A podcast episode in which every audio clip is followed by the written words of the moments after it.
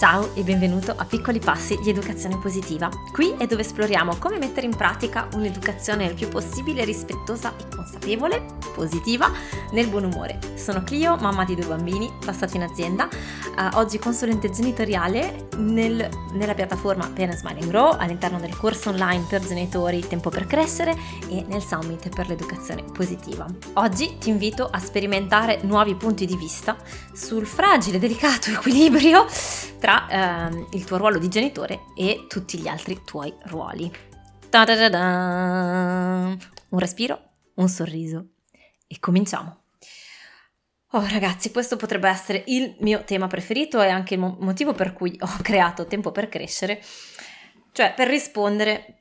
un po' all'esigenza che è stata in primis la mia esigenza di mamma e nell'aver trovato una, eh, una strada uh, ho, ho, voluto condividerla di come si fa, come posso trovare l'equilibrio tra uh, lavoro e famiglia. Quando è sempre stato mia, un mio grande desiderio, un mio grande cruccio, eh, me lo ricordo fin da adolescente, il non sapere esattamente che tipo di strada professionale avrei voluto, avrei voluto seguire ho sempre invidiato tantissimo le persone che fin dall'infanzia dicevano io voglio fare questo e con grande sicurezza andavano avanti per la loro strada. Io non sono mai stata così, ma l'unica cosa che ho sempre sentito con certezza era il desiderio di voler diventare mamma e di voler lavorare, no? Quindi sapevo, pur non sapendo che cosa esattamente, avevo forte questa, questa identità e, eh, e la volontà, sapete che sai che nella, nel momento dell'adolescenza uno dei grandi, insomma, un passaggio obbligato è eh, il, l'andare contro i modi di fare degli adulti, no? E il mio modo di fare contro degli adulti era quello di dire io non riesco ad accettare, non posso accettare che uno debba scegliere tra um, lavoro e famiglia e che quindi per avere figli devo, devo pensare di lasciarli qualcuno, ai nonni o comunque di avere qualche figura vicino perché voglio potermene occupare io e naturalmente mi ribe- ribellavo contro chi mi diceva eh sì vabbè vedrai impossibile bla bla bla continuo a, essere, a ribellarmi contro, contro questa idea. Eh, ci ho sbattuto la testa contro il muro più e più volte ed è eh, uno dei punti fondamentali su cui eh, per, per, i quali che spingono, mi spingono nel mio lavoro. Ehm, vediamo di cominciare dall'inizio. Allora perché secondo me un punto fondamentale da cui partire se ti trovi in questa situazione in cui al di là dell'età che possono avere i tuoi bambini, credo che sia un, un interrogativo che soprattutto molte mamme, ma adesso sempre di più anche tanti papà si pongono, e cioè Uh, e, e, e, sempre di più, naturalmente maggior, più piccoli sono i bambini, ma non credo che sia un qualche cosa che smette, eh, che, che smette di essere vero eh, anche quando i bambini sono un po' più grandicelli. Io mi rendo conto che anche adesso che la mia grande ha quasi 10 anni, eh, comunque si pone sempre il problema di come faccio a dedicare eh, del tempo di qualità, quindi di presenza, in cui riesco a mettere da parte altri pensieri, altre preoccupazioni per essere per stare insieme in modo da poter ascoltare il suo vissuto, le sue emozioni, le sue preoccupazioni, di poter fare delle cose insieme, eh, anche litigare per carità, eh, ma di poter passare del tempo, del bel tempo insieme che non vuol dire essere sempre a ridere, scherzare, cioè anche quello per carità, ma vuol dire proprio poter anche litigare appunto, anche passare insieme delle, delle, fasi difficili, ma poter essere insieme. Quindi come faccio a eh, trovare questa dimensione eh, in cui posso sentirmi realizzata facendo delle attività che sono mie, che siano lavorative, professionali o di altro tipo, non importa, ma uno spazio in cui poter sviluppare altro che non il mio essere mamma e far vivere ancora quello spazio di mamma al di là del accompagnare i bambini alle varie attività, in cui siamo insieme. Naturalmente questo diventa ancora più forte all'inizio, no? quando i bimbi sono piccolini, quando si pone la domanda di torno al lavoro o no, se eravamo occupate professionalmente prima occupati professionalmente prima perché anche i papà sono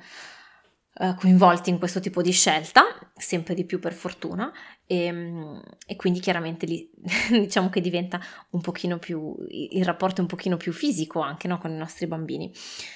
E, e la scelta so che non è facile, vorrei come dire partire da uh, una base che secondo me non è discussa abbastanza tutti noi nel fare qualunque tipo di scelta, sempre, ma su questo argomento, ma ancora di più, abbiamo dei, quelli che in inglese si chiamano bias, no? Cioè delle, eh, dei filtri, delle lenti che, attraverso le quali noi guardiamo il mondo e interpretiamo quello che ci succede e che filtrano la nostra percezione delle cose. E quindi se siamo cresciuti con una mamma che ha sempre lavorato, abbiamo diamo per scontato che quello sia un modo normale per fare la mamma. Se la nostra mamma è sempre, eh, sempre stata a casa, quello è il nostro filtro di normalità. Che poi noi vogliamo seguire la stessa strada o fare l'opposto, non importa, quello diventa come dire una parte integrante della nostra normalità e, ed ha una connotazione, no? Se tutte le mamme intorno a noi, o, o, il papà, adesso parlo più in particolare delle mamme perché ahimè ancora oggi tradizionalmente um, viene comunque dato per scontato che ci sia questa separazione e poi c'è una componente fisiologica importante naturalmente che non, non voglio mettere meno, ma uh, se tutte le, le, mamme intorno a noi stanno a, lasciano il lavoro per stare con i figli, questo avrà un impatto nel nostro modo di considerare normale un certo tipo di scelta e non normale un altro tipo di scelta. Se tutte le mamme intorno a noi eh, tornano a lavorare ai tre mesi del bambino, questo diventerà un altro tipo di normalità, un altro tipo di filtro. E in, questo, in questo, questa sede non voglio dare nessun tipo di giudizio né a uno né all'altro, ma mi sembra fondamentale che tutti noi prendiamo consapevolezza di questi filtri che noi abbiamo, ok? E, che, e del fatto che magari fino ad adesso che non li ho messi in luce, li abbiamo magari sempre considerati l'unica verità possibile e di prendere consapevolezza del fatto che è una delle tante verità possibili, che ce ne sono altre e che è importante che ne prendiamo atto, non perché dobbiamo per forza cambiare idea o cambiare la nostra scelta se l'abbiamo già fatta, ma per farla diventare non una scelta obbligata, ma una scelta consapevole. E qua vorrei fare qualche esempio perché, perché è importante. Allora, eh, ho citato già alcune delle, alcune delle, alcuni dei filtri principali, ma tante volte no, possiamo avere questa sofferenza, e mi è capitato di parlare con, con tante mamme in modo particolare, eh, perché se nella cultura in cui viviamo ehm, mettiamo caso che appunto tutte le, le mamme intorno a noi, nelle coppie, nei genitori intorno a noi, è la mamma che prende un lungo congedo e magari eh, non torna a lavoro prima di un anno, un anno e mezzo di vita del bambino. E magari il bambino eh, fino all'età della materna sta con i nonni, ok? Tutte le persone intorno a noi fanno così. Ora, noi ci troviamo in una situazione, immaginiamo, eh, sto, sto, facendo degli esempi, in cui ehm, economicamente parlando non, non, non, non abbiamo la, la possibilità di lasciare il lavoro o di prendere un congedo di un anno torniamo al lavoro prima e non abbiamo necessariamente eh, non abbiamo i nonni vicino, quindi dobbiamo prendere in considerazione l'opzione del nido. Ok? Se non prendo atto che il filtro con cui guardo questa situazione è tutte le persone intorno a me fanno così e io faccio diverso, rischio, rischio di sentirmi in colpa pensando di essere una cattiva mamma,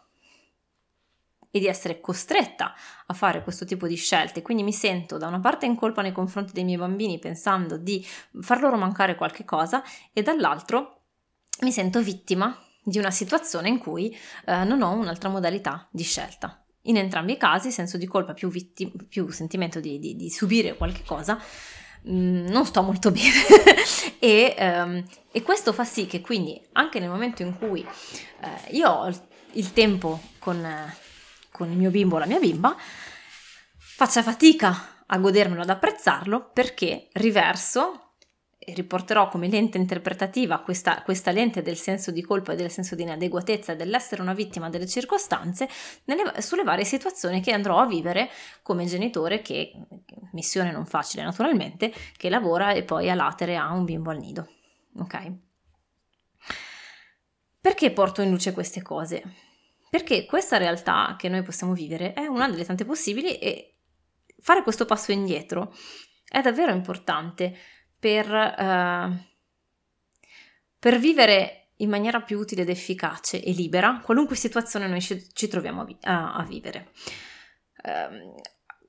a, queste, a, queste, mamme no, racconto sempre il, il mio vissuto di mamma. Io sono diventata mamma in Francia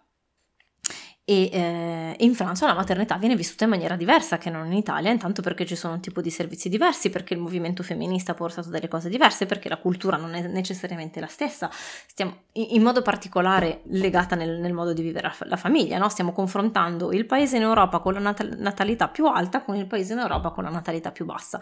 Evidentemente ci sono delle differenze nella politica, nei servizi, nel modo di approcciare le cose. Sta di fatto però che... Ehm, nel, nel, mio vissuto di, di, diventare mamma in Francia, dove ho portato comunque le, il confronto e l'esperienza di essere italiana, ma in un contesto sociale diverso, eh, era normale eh, e c'erano i servizi che consentivano di farlo, tornare a lavoro a 3-4 mesi eh, dopo, dopo, dopo il parto. Questo fa sì no? che il vissuto il vissuto di separazione, di affido eh, dei bambini a un'altra figura, che può essere quella della tata, che può essere quella dell'asilo, viene vissuta in maniera molto diversa perché non, più, non sono più l'unica che fa così e quindi mi sento quella sbagliata, ma faccio come fanno il 50% degli altri genitori intorno a me. E, e questo in qualche modo legittima la mia scelta. Um, la mia scelta o la mia situazione, no? Facciamo ancora un passo indietro, ci sono tanti paesi nel mondo e tante situazioni diverse nel mondo e, e nei paesi del nord dell'Europa, per esempio, ehm, i genitori si dividono tra papà e mamma i congedi e, e quindi la, la garde, il, il, fatto di tenere i bambini, di stare a casa con i bambini piccolini, quindi è per un periodo il papà, per un periodo la mamma ed è normali, la normalità vedere che la mamma riprenda il lavoro perché eh, sia il papà a stare in casa eh, o a occuparsi di bimbi piccoli. E quindi anche qui il fatto che sia, eh, come dire, no, la, diventi la normalità, eh, mi legittima in modo diverso la mia scelta. Ora, questo piccolo e breve panorama che conosciamo, lo cito e lo riporto semplicemente perché talvolta, quando non eh, prendiamo consapevolezza del fatto che la realtà in cui viviamo è una delle tante realtà, ma che ci sono tanti modi di vivere, tanti modi di considerare le cose che sono anche diversi dal nostro, che non per questo sono um, più giusti o più sbagliati eh, o più corretti, più, più, legittimi di altri, sono semplicemente dei, dei filtri diversi, dei modi diversi di, di, stare nel mondo, di considerare le cose. Um, è importante, ci aiuta ancora una volta a prendere la nostra scelta di, di questo equilibrio che noi vogliamo trovare tra lavoro e famiglia nel modo più libero possibile. E cioè, se, voglio, se scelgo di tornare al lavoro, per quale motivo lo scelgo? Lo scelgo perché mi sento un, uh, un, cattivo lavoratore, una persona inadeguata, una, una persona della, che porta poco, contribuisce poco alla società, oppure lo faccio perché davvero ne ho voglia o perché non, preferisco quell'opzione alle altre opzioni che ho messo sul tavolo e se scelgo di stare a casa con il mio bambino o la mia bambina lo faccio perché ho voglia di stare con il mio bambino o la mia bambina e di vivere questa esperienza oppure perché mi sento costretta perché altrimenti sarei una cattiva mamma e altrimenti sarei considerata male eh, dal compagno, dai miei genitori, dai miei suoceri e dalle persone intorno a me. È importante fare questo distinguo per andare veramente a fondo, per non abbiamo parlato settimana scorsa, no? del dare risentimento agli altri, dei confini. Questo è un fare chiarezza dei propri confini e di quello che è importante per noi, sapendo che nel momento in cui noi siamo eh, contenti e soddisfatti, siamo, come dire, allineati con la scelta che abbiamo fatto, in maniera consapevole, qualunque essa sia, i nostri bambini seguiranno a ruota perché noi sapremo essere quella guida serena, che non vuol dire che eh, c'è una scelta che sarà facile, giusta e chiara e netta e una che sarà completamente sbagliata. È molto probabile nella stragrande maggioranza dei casi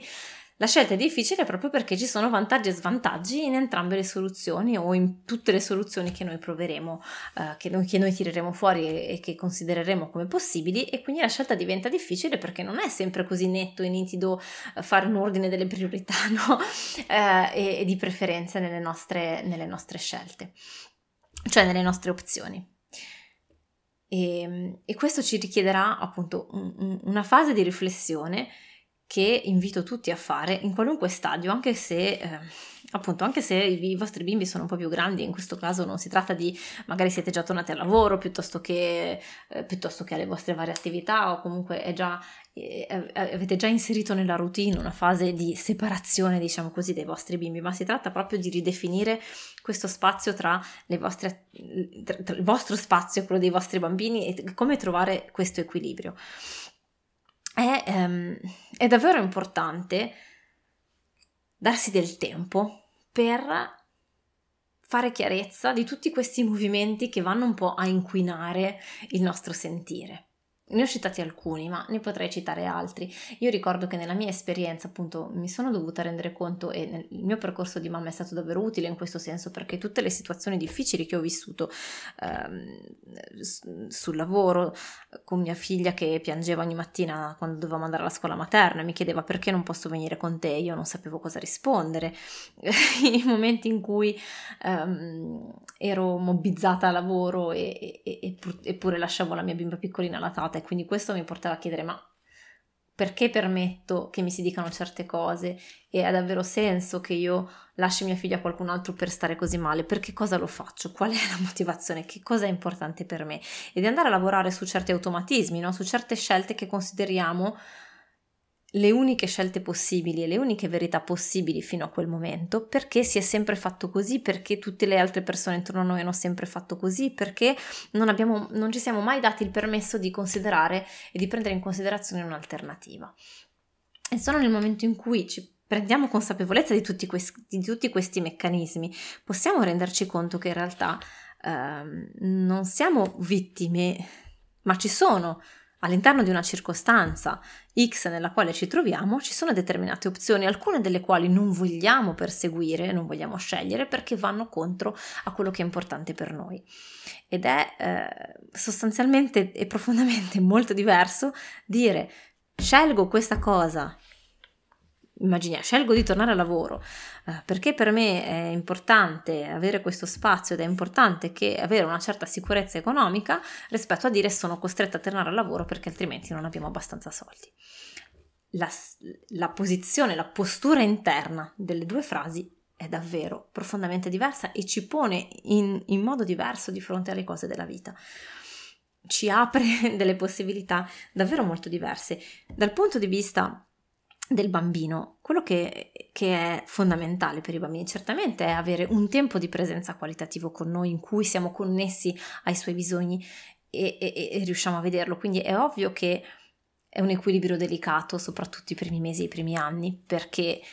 è molto stancante, richiede molte energie fisiche e quindi nel momento in cui diamo anche molta energia fisica al lavoro è difficilissimo poter avere ancora le energie eh, per poter essere connessi e in ascolto dei nostri bambini e poi magari prenderci anche cura di noi, no? Quindi è questa la vera grande difficoltà, una difficoltà nostra profonda, ma nel momento in cui affidiamo il nostro bambino o la nostra bambina a una persona di fiducia, che sia in asilo, che sia una tata, il bambino è, può tranquillamente avere una figura di riferimento e di attaccamento multipla, quindi di avere noi, mamma, il papà e un nonno, una nonna o un educatore, un'educatrice, nel momento in cui noi siamo sereni e allineati con la nostra scelta e abbiamo la fiducia nella persona eh, a cui affidiamo il nostro bambino o la nostra bambina. Anche qui potremmo parlare tutto il giorno solo di questo tema, quindi non voglio, non voglio addentrarmi ulteriormente, ma mi premeva davvero fare, ehm, mettere in luce, ecco, questi filtri che noi abbiamo nei confronti di questo equilibrio lavoro-famiglia, per sapere che, che non c'è nessuna scelta davvero obbligata e che nel momento in cui noi ci sentiamo, questo è forse il, il primo campanello, no? Eh, noi ci sentiamo sono una cattiva persona se faccio questa scelta o se faccio quest'altra scelta. Lì vuol dire che c'è una qualche convinzione da rivedere. E lì vuol dire che non siamo completamente liberi di fare la nostra scelta. Perché c'è questo, c'è questo filtro, c'è qualche, questo, qualche, convinzione che ci ostacola, che ci eh, imprigiona, che ci impedisce di fare la nostra scelta in libertà. ed è lì che è interessante andare a vedere. E invece penso che sia molto più interessante andare a partire da tu e il tuo partner cosa volete, cosa volete voi, immaginando che tutto fosse possibile. Hai la bacchetta magica, che cosa vuoi? Cosa chiederesti al genio nella lampada? Cosa chiedereste? Non è detto che sia realizzabile, ma intanto è importante partire da lì. Se tu potessi tutto, se tutto fosse possibile, qual è la tua situazione ideale? Qual è tuo, la tua giornata ideale? Qual è il tuo equilibrio ideale? Anche se i tuoi bambini sono un po' più grandi, qual è la tua giornata ideale, il tuo tempo di ripartizione ideale tra il tempo per te, il tempo sul lavoro o su qualunque altra attività tu svolga e il tempo con i tuoi bambini? A partire da questo desiderio,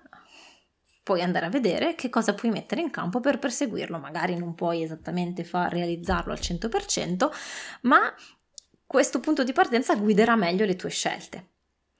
Ed è molto più um, incoraggiante